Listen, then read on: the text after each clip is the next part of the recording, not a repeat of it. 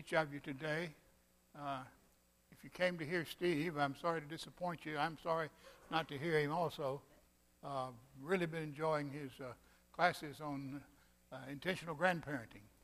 Being both a grandparent and a great grandparent, I'm certainly glad to get some tips about how to deal with that, especially since all of mine are far, far away and have very little personal contact with them.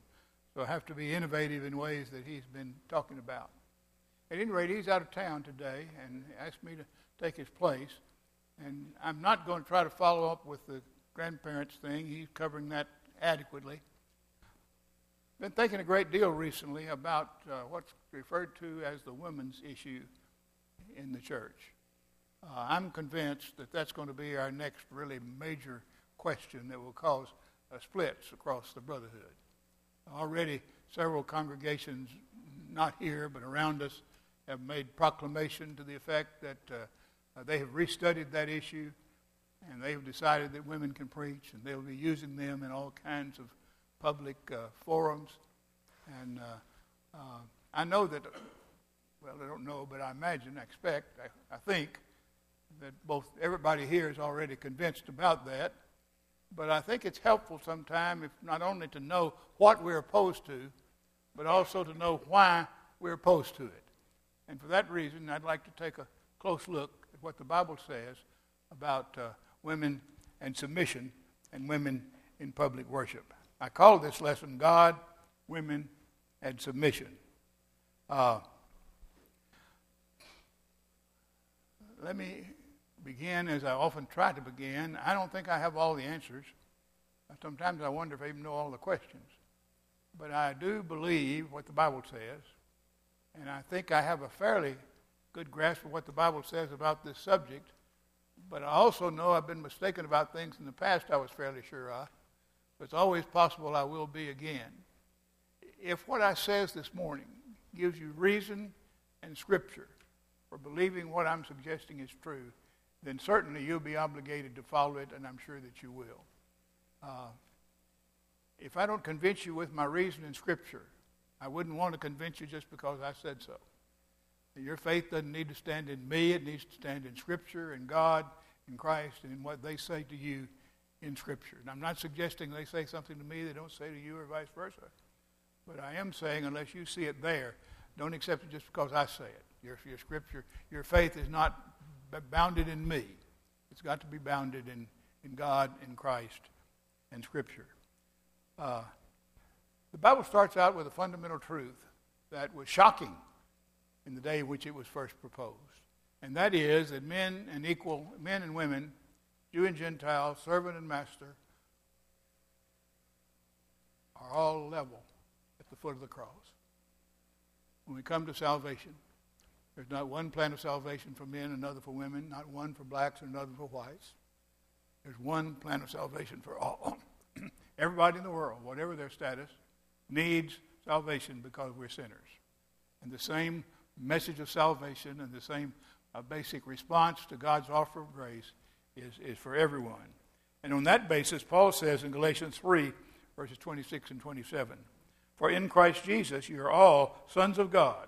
Maybe children of God would be better for, the, our, for our purpose. You're all children of God through faith.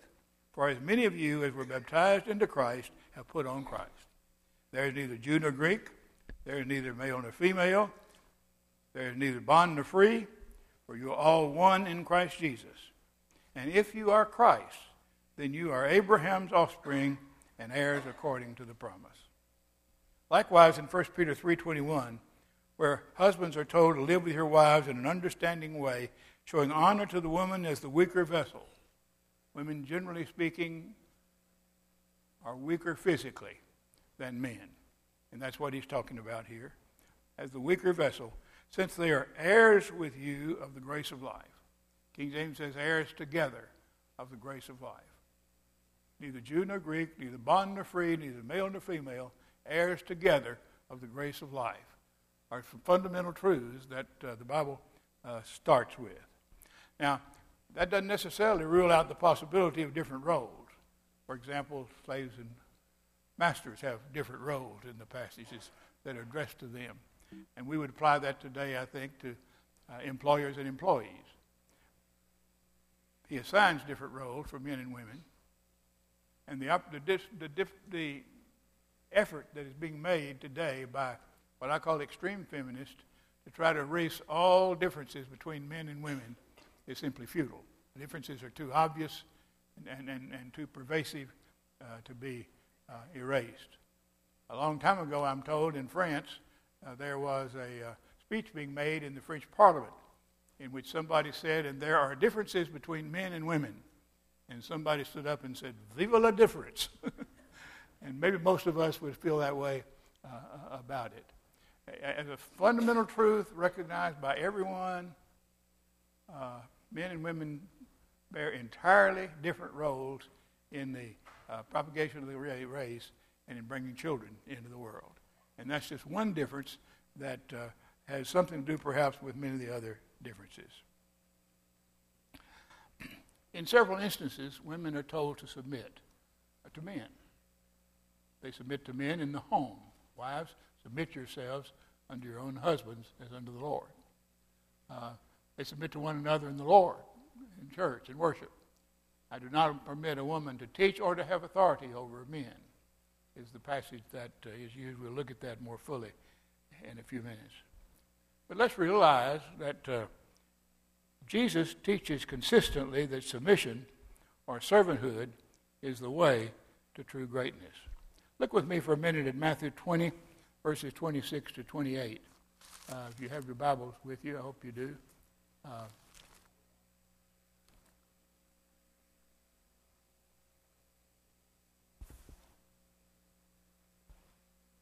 after uh, two of the disciples wanted first and second places in the kingdom, uh, Jesus then said to them, beginning with verse, hard to read the number.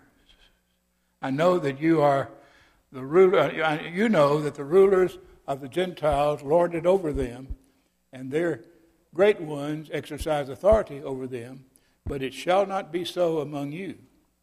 But he who would be great among you must be your servant, and whoever would be first among you must be your slave, even as the Son of Man did not come to be served, but to serve, and to give his life as a ransom for many.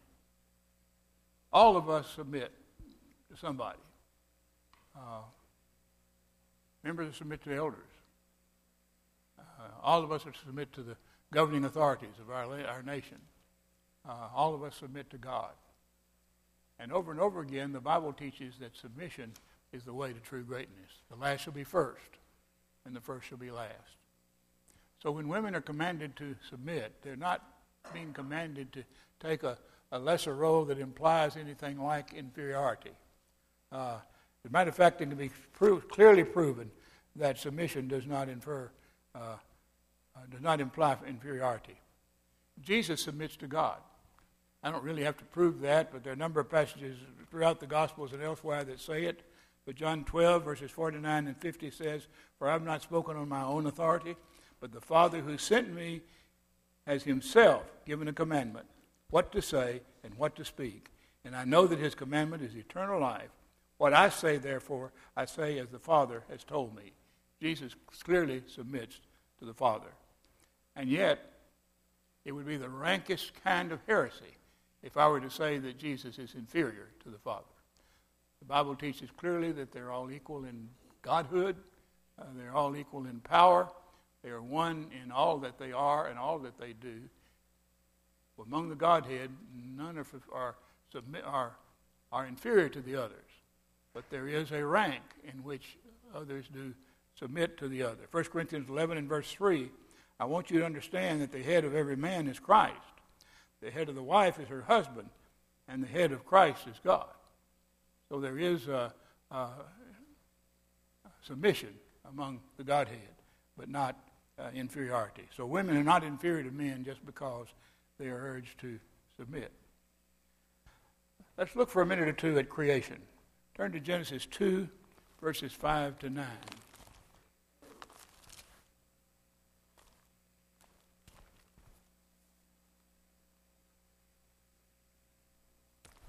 got some new glasses recently, and I thought they were going to do better for me than they do. but anyway, we'll make it. I can read the writing, I can't see the numbers. 5 to 9.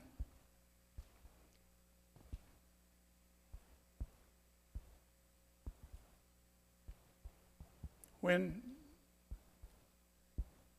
when no bush of the field had yet in the land, and no small plant of the field had yet sprung up, for the Lord God had not caused it to rain on the earth, and there was no man to work the ground.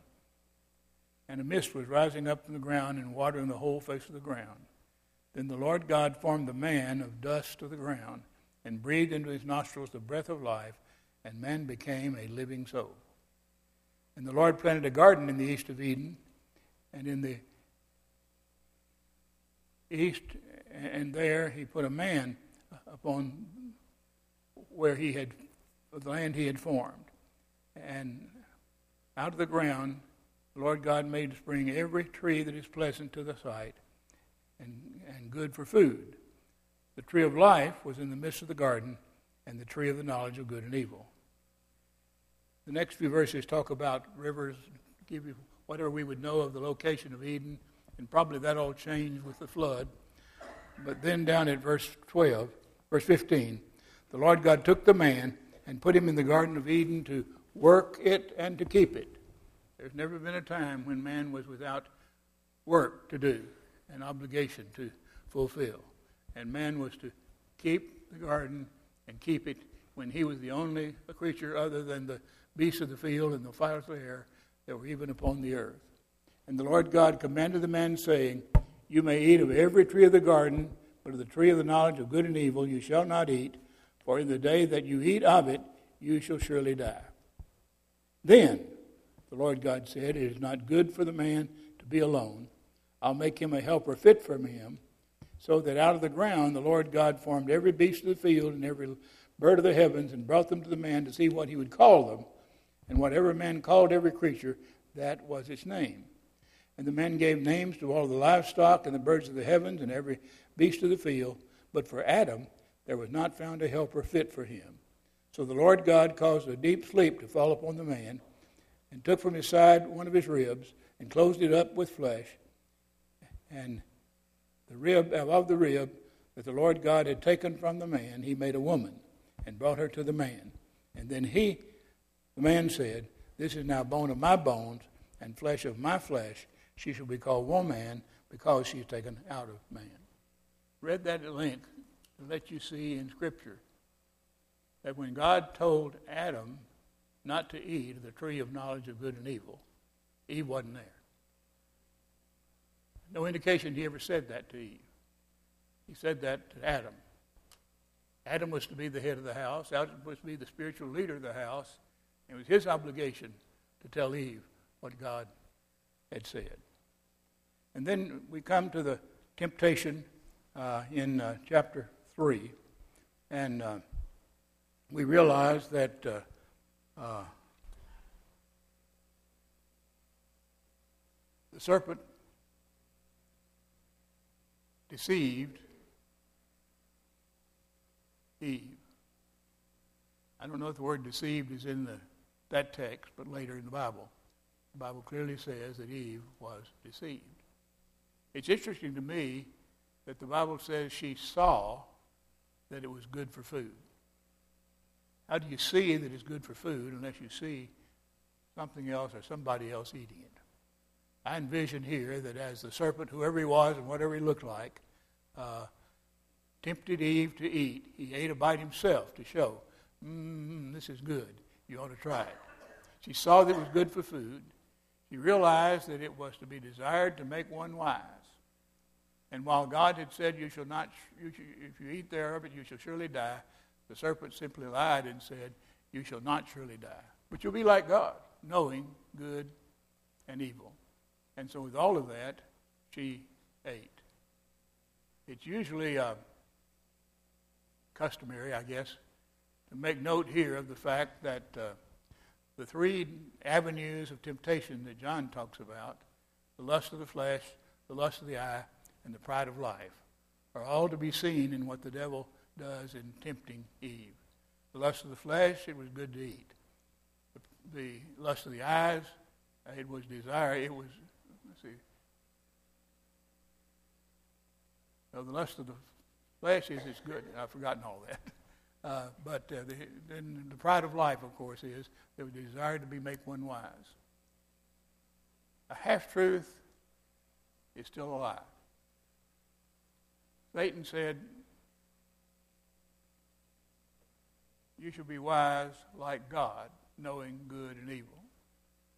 It was called the true of knowledge of good and evil. So she could assume that she was Satan was right in some degree that she would know good and evil if she ate that. But she did not know good and evil like God did. God knows good and evil from the standpoint of his nature is all good, and whatever is contrary to his nature is evil. God does not know evil through participating in it. And Eve is being tempted to know evil by participating in it, which is not a way that God knows evil at all. So he was right, you'll know good and evil, but he was wrong that you would be like God. And Eve bought it and ate. And when she ate, she immediately realized that she was a sinner. She realized that she was naked. By the way, when she ate, she gave to her husband Adam, and he did eat. He's supposed to be telling her what she's supposed to do, and he instead is listening to her when he, she, she tells him what to do.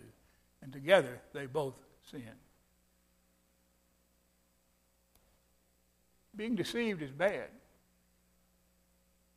But walking into sin with your eyes wide awake and knowing you're sinning is worse. And that's evidently what Adam did. Because the Bible says that Eve was deceived and Adam wasn't. But the Bible also says by one man sin, entered into the world, and death through sin. And so death passed upon all people because all have sinned. So Adam sinned with his eyes wide open in direct rebellion to what God had said, while at the same time abdicating his place as the uh, spiritual leader of his, of his home. Uh, so there was a curse placed upon each uh, of the people involved in that uh, sin. Uh, first of all, upon the serpent. Uh, for one thing, he said, You'll have no legs and you'll crawl upon the earth. Did he have legs before? That's debated. Adam Clarke, who's a fairly well known commentator among us, uh, uh, said that at that time uh, the, the, Satan was a, an orangutan, uh, ape like thing. Maybe so. And God cursed him to crawl upon the ground. I don't know the details of that, and neither does anybody else. But God did say, You'll be cursed and you'll crawl upon the ground. And then he said to the, uh, to the serpent, And I'll put enmity between you and the woman, and between your seed and her seed. And he, he shall bruise your heel, but you shall bruise his head. I have observed that among mankind generally, and particularly among women, there is a particular, almost unreasonable hatred of snakes. Uh, enmity is certainly there. Uh, my wife doesn't even want to look at one. Uh, doesn't want one anywhere around her. Doesn't matter whether it's a little green snake, completely harmless and eats a lot of insects, or whether it's a copperhead or a cottonmouth that's, that's poisonous. It's a snake, and she wants nothing to do with it. And she's not unique. Almost all the women I've ever known are that way, and a good many men are as well. But this would surely be a great pronouncement if all that was saying was a triviality that women and men are going to be afraid of snakes. There's another part to that that reaches beyond that idea when it says, And he, that is the seed of woman, will bruise your head, and you shall bruise his heel. Seed of woman is not an unheard of statement, an unheard of idea, but it's fairly rare. Generally, it's man who is said to have seed. But Jesus is in a unique way the seed of woman. And when she was born, when he was born, uh, he grew up to become our Savior. And most of us know that Satan conspired to have him crucified to try to keep him, God from putting him on the throne. It didn't work. But that's the way in which Satan bruised his heel. A bruise to the head is a lot worse than a bruise to the heel. So this is saying that the seed of woman would be conqueror of the seed of men. And he did when he was raised from the dead. He came into the world, Hebrews says, in order that he might put to death him who had the power of death, even Satan, and deliver for all their lifetime those who through fear of death were in bondage. So Jesus, in his resurrection from the grave, delivered a fatal blow to Satan by bruising his head.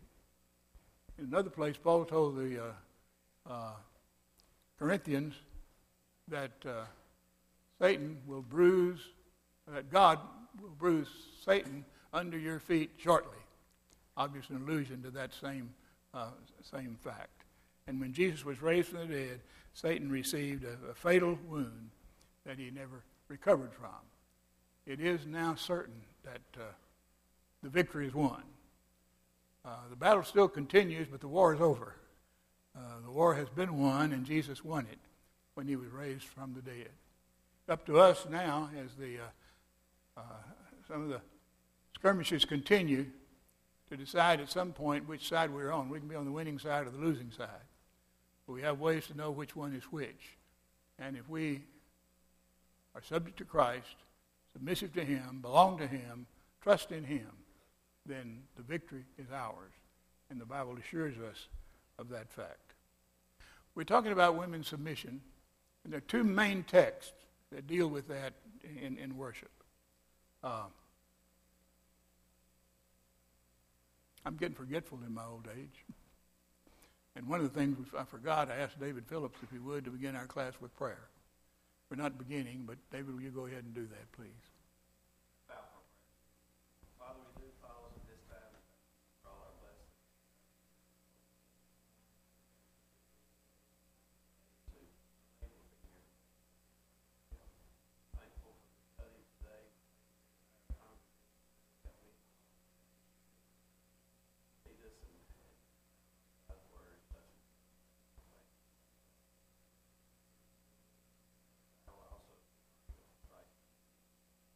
God bless. Thank you.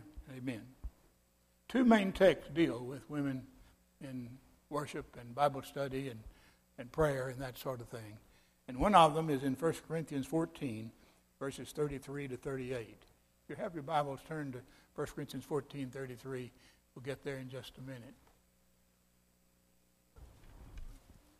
In 1 Corinthians, there is clear evidence that the Corinthians wrote Paul a letter and ask him certain questions. And in, uh, when he begins to do that, he answers the question by saying, Now concerning the things about which you wrote. And then he say, concerning this and concerning that. So he's talking about the questions they ask him. And one of them, according to uh, uh, chapter 11, verse, chapter 12, verse 1, is they ask him about spiritual gifts. And he responds, saying in chapter 11, chapter 12 that we all have different gifts, and no one gift is better than the other. Every gift is useful, and every gift ought to be used for the purpose of helping win others to Christ. But nobody can say, My gift is not useful, I'm worth nothing, and nobody can say, My gift is better than yours, and I'm worth more than you. For all gifts are important, and all of them are necessary to the function of the body. And the second thing that chapter 12 tells us uh, is that uh, uh, with these different gifts, well, I've already mentioned it, we are supposed to use every one, whatever we have, to uh, help win souls. Uh, one of the problems with a famous uh, heresy among us was the fact that they decided that everybody needs to be a soul winner, but there's only one way to win souls, and you've got to do it exactly this way, or you're not faithful that flies in the face of everything that 1 Corinthians 12 says. Um, my gift may not be the same as yours, yours may not be the same as mine, but whatever gift I have, I can use it to help win others uh, to, to the Lord. So I may not, I, one of us may be able to sit down with somebody in a, a private place and around a table and, and, convert somebody. Another one of us may be able to stand up in class uh, and teach a class. Another one of us may be able simply to teach our own children the way of the Lord and bring them up in, in the way of the Lord. Another one of us may just be able to do good works and, and therefore to get other people ready to listen when somebody else teaches them the Bible. Lots of different gifts, but all of them can be used to help bring about the ultimate goal of winning others uh, to the Lord. Beginning with verse 33, the latter part, the Bible says, As in all the churches of the saints, the women should keep silent in the churches, for they are not permitted to speak, but should be in submission, as the law also says. If there is anything they desire to learn, let them ask their husbands at home, for it is shameful for a woman to speak in church. Now, I want to talk a minute about for in all the churches and in church. The word there is the same word that's elsewhere translated church throughout the Bible, and it's ecclesia. The original meaning of words is found out by looking at its usage. It's not discovered by looking at its etymology. Etymology means what two things are put together to make the word. And, an English example of that is we used to talk about agriculture and manufacturing. Manu is by hand, factor is to make. So the difference between agriculture and manufacturing was agriculture was grown in the ground, manufacturing was made by hand. Nowadays, when we talk about manufacturing, we primarily think of made by machinery, and we think of a big company doing that. The meaning of the word has changed by, use, by its usage. It no longer means made by hand. It now means made by factory. The etymology of church is called out. And the way you get an assembly, of course, is to call people out of the general population and bring them into the assembly. But the basic meaning by usage of the word ecclesia is assembly. Uh, you can prove that to yourself by looking at the only places in the Bible where ecclesia is used to mean something other than the assembly God made or Jesus made. In Acts chapter 19, in three different passages, three different verses. Verse 32, verse 39, and verse 41. The word ecclesia is found, but because it's not talking about Christ ecclesia, it is translated assembly. And it's describing a town assembly that was called together to enforce a law, and because it was unauthorized, uh, one of the town fathers said, We're in danger of being called together called on carpet for this because it's not a lawful assembly. But assembly is used in three cases to talk about a town assembly that basically was called together to uh, condemn Adam, uh, condemn Paul for the preaching that he was being do, was doing in, in Ephesus. When Jesus said, "Upon this rock I will build my assembly," that's word to use, and that's what it means. On this rock I'll build my assembly we recognize that it was his assembly that came out of that, and it's his assembly. This is interesting. It's his assembly, whether it's assembled or not. Uh, when Paul made havoc of the church, entering into every house and hailing men and women to prison, he made havoc of the assembly, but he did it house to house. Uh, a sidelight when some brethren maintain that there's such a distinct difference between what the church can do and what individuals can do, they forget the fact that individuals collectively are still the assembly, whether they're assembled or not. In some cases, brethren make the church to be either what happens in the building or what's taken out of the church collection and anything else that individuals do collectively is not the church. but biblically, for example, if I were a, a person who had some means and my mother or grandmother or aunt was in need of uh, assistance, I'm not supposed to call the church. I'm supposed to do it myself and let the church not be charged. But if I were to go about and uh, not ask for it out of the treasury, but if I were to ask uh, Ferris and Don and John and Pierce, and seven or eight others to help me, and they did, that'd still be the church helping me. Uh, it doesn't have to go through the treasury to be the church. Uh, another sidelight, there's a proposal one day back when the orphans home became a major issue. And uh, brother who was sort of the head of the non-institutional group proposed that instead of sending money from the church treasury to uh, orphans' homes, they didn't believe in human institutions, as they called it. Let's put a bucket in the outer foyer, and as people pass by, let them put the money for the orphans' home in there, and not take it out of the church treasury. Well, the fallacy of that is, you do that, that's still the church doing it as the church passes by. One of our brethren made fun of that, and it is to be made fun of in a way. He said, What's the difference between passing a plate by the people and passing the people by the plate? It's still the same people doing it, it's still the church doing it, and it was rejected. But even though it didn't really solve the problem, as most of us saw it, it still, if it would brought unity and didn't hurt anybody, didn't violate any scripture, in my opinion, it would have been the thing to do. And in addition to that, I have a suspicion that the children's home would get more money that way than they do by what we elders decide to give them out of the church treasury. Uh, I remember Brother Lonzo Welsh in Memphis, who was head of Sunnybrook Children's Home. I don't use the term anti very often, but I'm quoting him. He said, if the aunties knew how little the churches support us, they'd, they'd fellowship us. uh, but I imagine they would even get more money. But that's beside the point. I'm just saying that if there's something we can do that really doesn't make a lot of sense, but nevertheless doesn't violate any scripture, that would help promote unity. I, I, I just believe we don't think as highly of unity as Jesus did and the Bible does. that's, a, that's an elaboration needed for another day, but I'll probably do that sometime.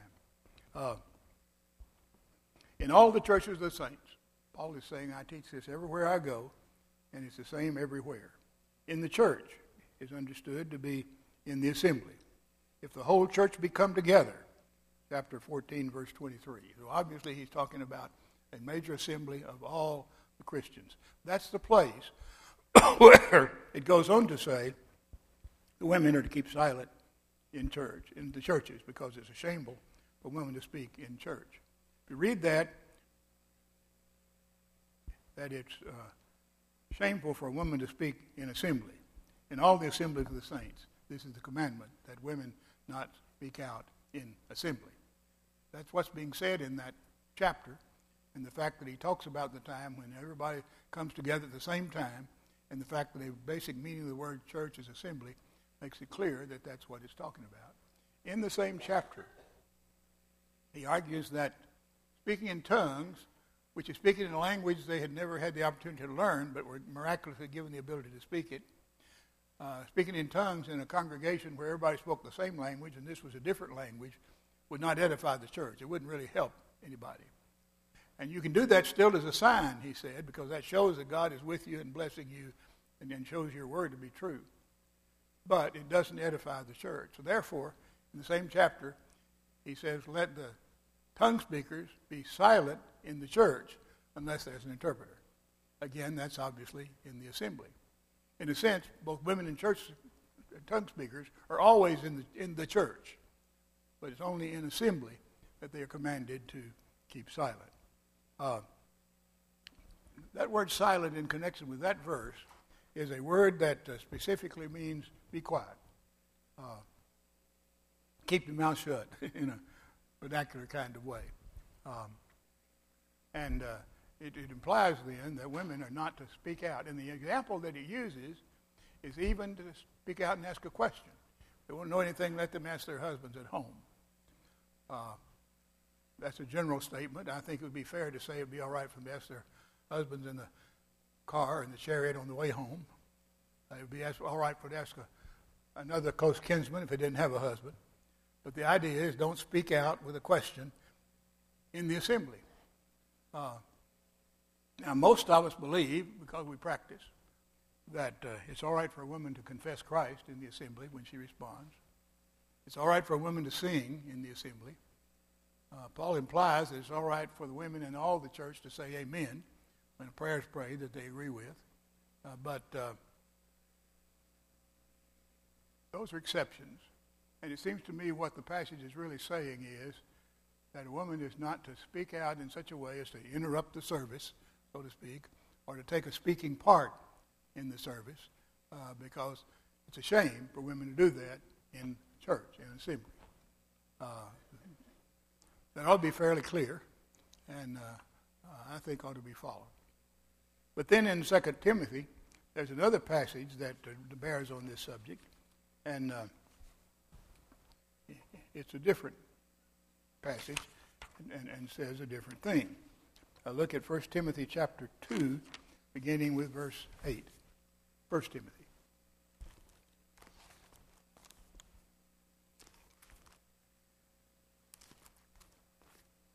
First of all, I want to point out that there are two words in the Greek language for men. This version I use, the English Standard Version, translates one of them as people because it means men in the sense of mankind. The way we used to use men regularly before the feminists got all excited about it, uh, to mean both men and women. There's another word for men, aner, that specifically means males, and adult males at that. Now let's look at the 1 Timothy 2 passage for a moment.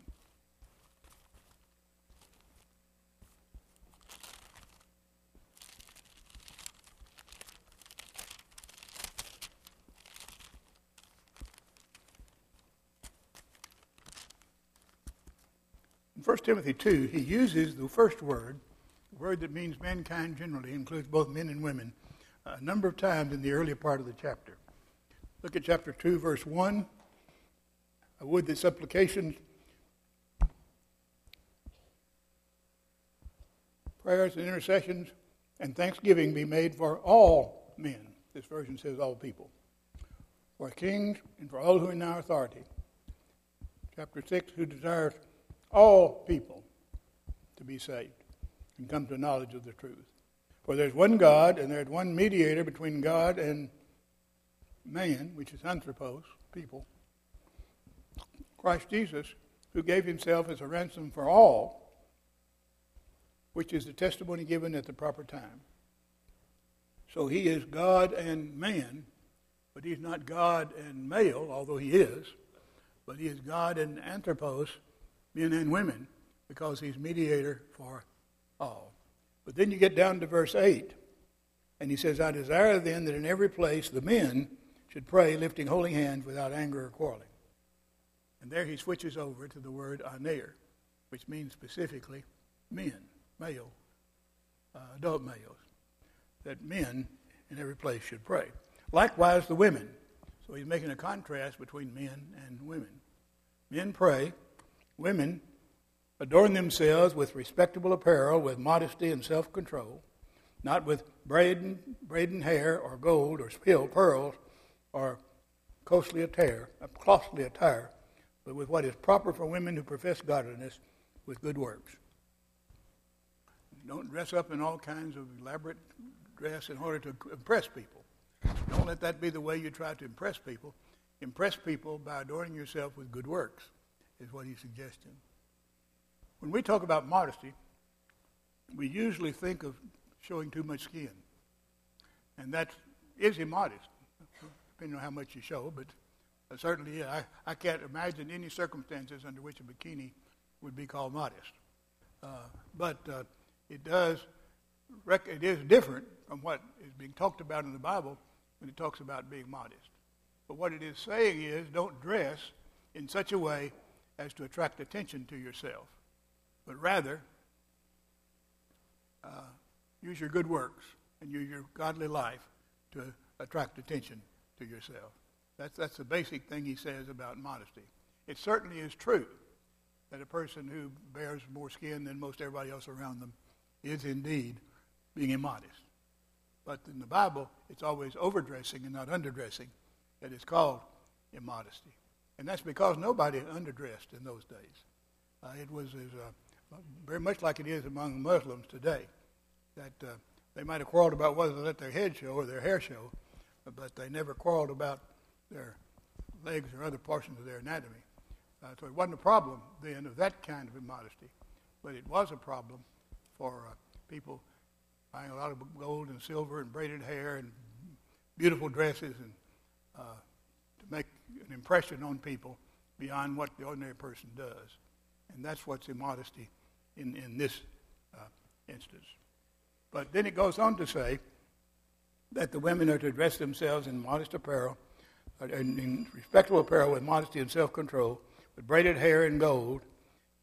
But it says then in verse 11 that a woman learn quietly with all submissiveness. I do not permit a woman to teach, uh, the Greek could be read, or in any other way to exercise authority over a man. Rather, she is to remain quiet. The word quiet there is the same word that is used in the first verse of the chapter, where it says, Pray for the rulers that they may enable us to live a peaceful and quiet life. Uh, that's not obviously quiet in the sense of never saying anything. That's simply quiet in the sense of peaceful or, or careful. So this passage in 1 Timothy is not saying women are to keep silent in the churches. They are simply to be submissive in what he's talking about here. But notice here he says, in, in every place. Verse 8, I desire that every place. Uh, so this is not the assembly. This is other places where people gather together to teach or pray, or in other words, we do religious things, I'd say, like a Bible class, or like a small group gathering, or uh, like a devotional that uh, young people have, just a few or several, but not the whole church. Uh, in those instances, the women are not to keep silent, but they are simply to be submissive and not to take leadership, not to exercise authority or in any other way, uh, not to teach or in other way, in other way to exercise authority. So my take on that is what we've always done. In a Bible class, it's permissible for a woman to raise her hand and ask a question. If the teacher asks a question, it's permissible for the woman to speak out answer the question that he asked. The husband, the teacher, is always in charge of the church. He's the one with the authority. But uh, others can speak out, including women. And I'll admit to you, I've been taught some very valuable, important Bible lessons by women in Bible classes responding to a question or, or referring to a passage of Scripture and talking about what it means. Nothing wrong with that. I've also been taught some very valuable lessons by women who caught me in, this, in the foyer right after uh, I'd finished a sermon. Uh, uh, I won't go into detail about that because we haven't got time. But uh, it's not saying anyway that women cannot inform men in any way, but it's simply saying they're not to take authority in the way that a teacher has authority over the class but otherwise can speak out and, and say uh, what they what they wish. That ought to be. Janice, is that helpful? Janice does a lot of kidding about some of these things, but she sometimes asks is it all right for her to speak out in class, and it says indeed that that's all women can do that in this kind of setting where it's not the whole assembly uh, come together. Very quickly, I need to get through with this because we won't have time to come back. Uh, it's certainly not because women don't know as much about Scripture. Uh, it's certainly not because uh, they're not as smart or as intelligent. Uh, indeed, for the most part, many of them may be even more intelligent than the person who's doing the teaching. But nevertheless, they're to recognize the importance of, of submission to men. What can men do then, and women do then in the church? Well, they can love the Lord their God with all their heart, soul, strength, and mind. They can love their neighbor as themselves. And I could go on down the line. Virtually everything that anybody, including men, are commanded to do, women can do, except for preaching, being an elder, and speaking out in the assembly, taking authority in smaller groups. Other than that, uh, they're wide open to do exactly what God tells everybody else to do. So let's be about our assigned roles. And uh, thank you for listening.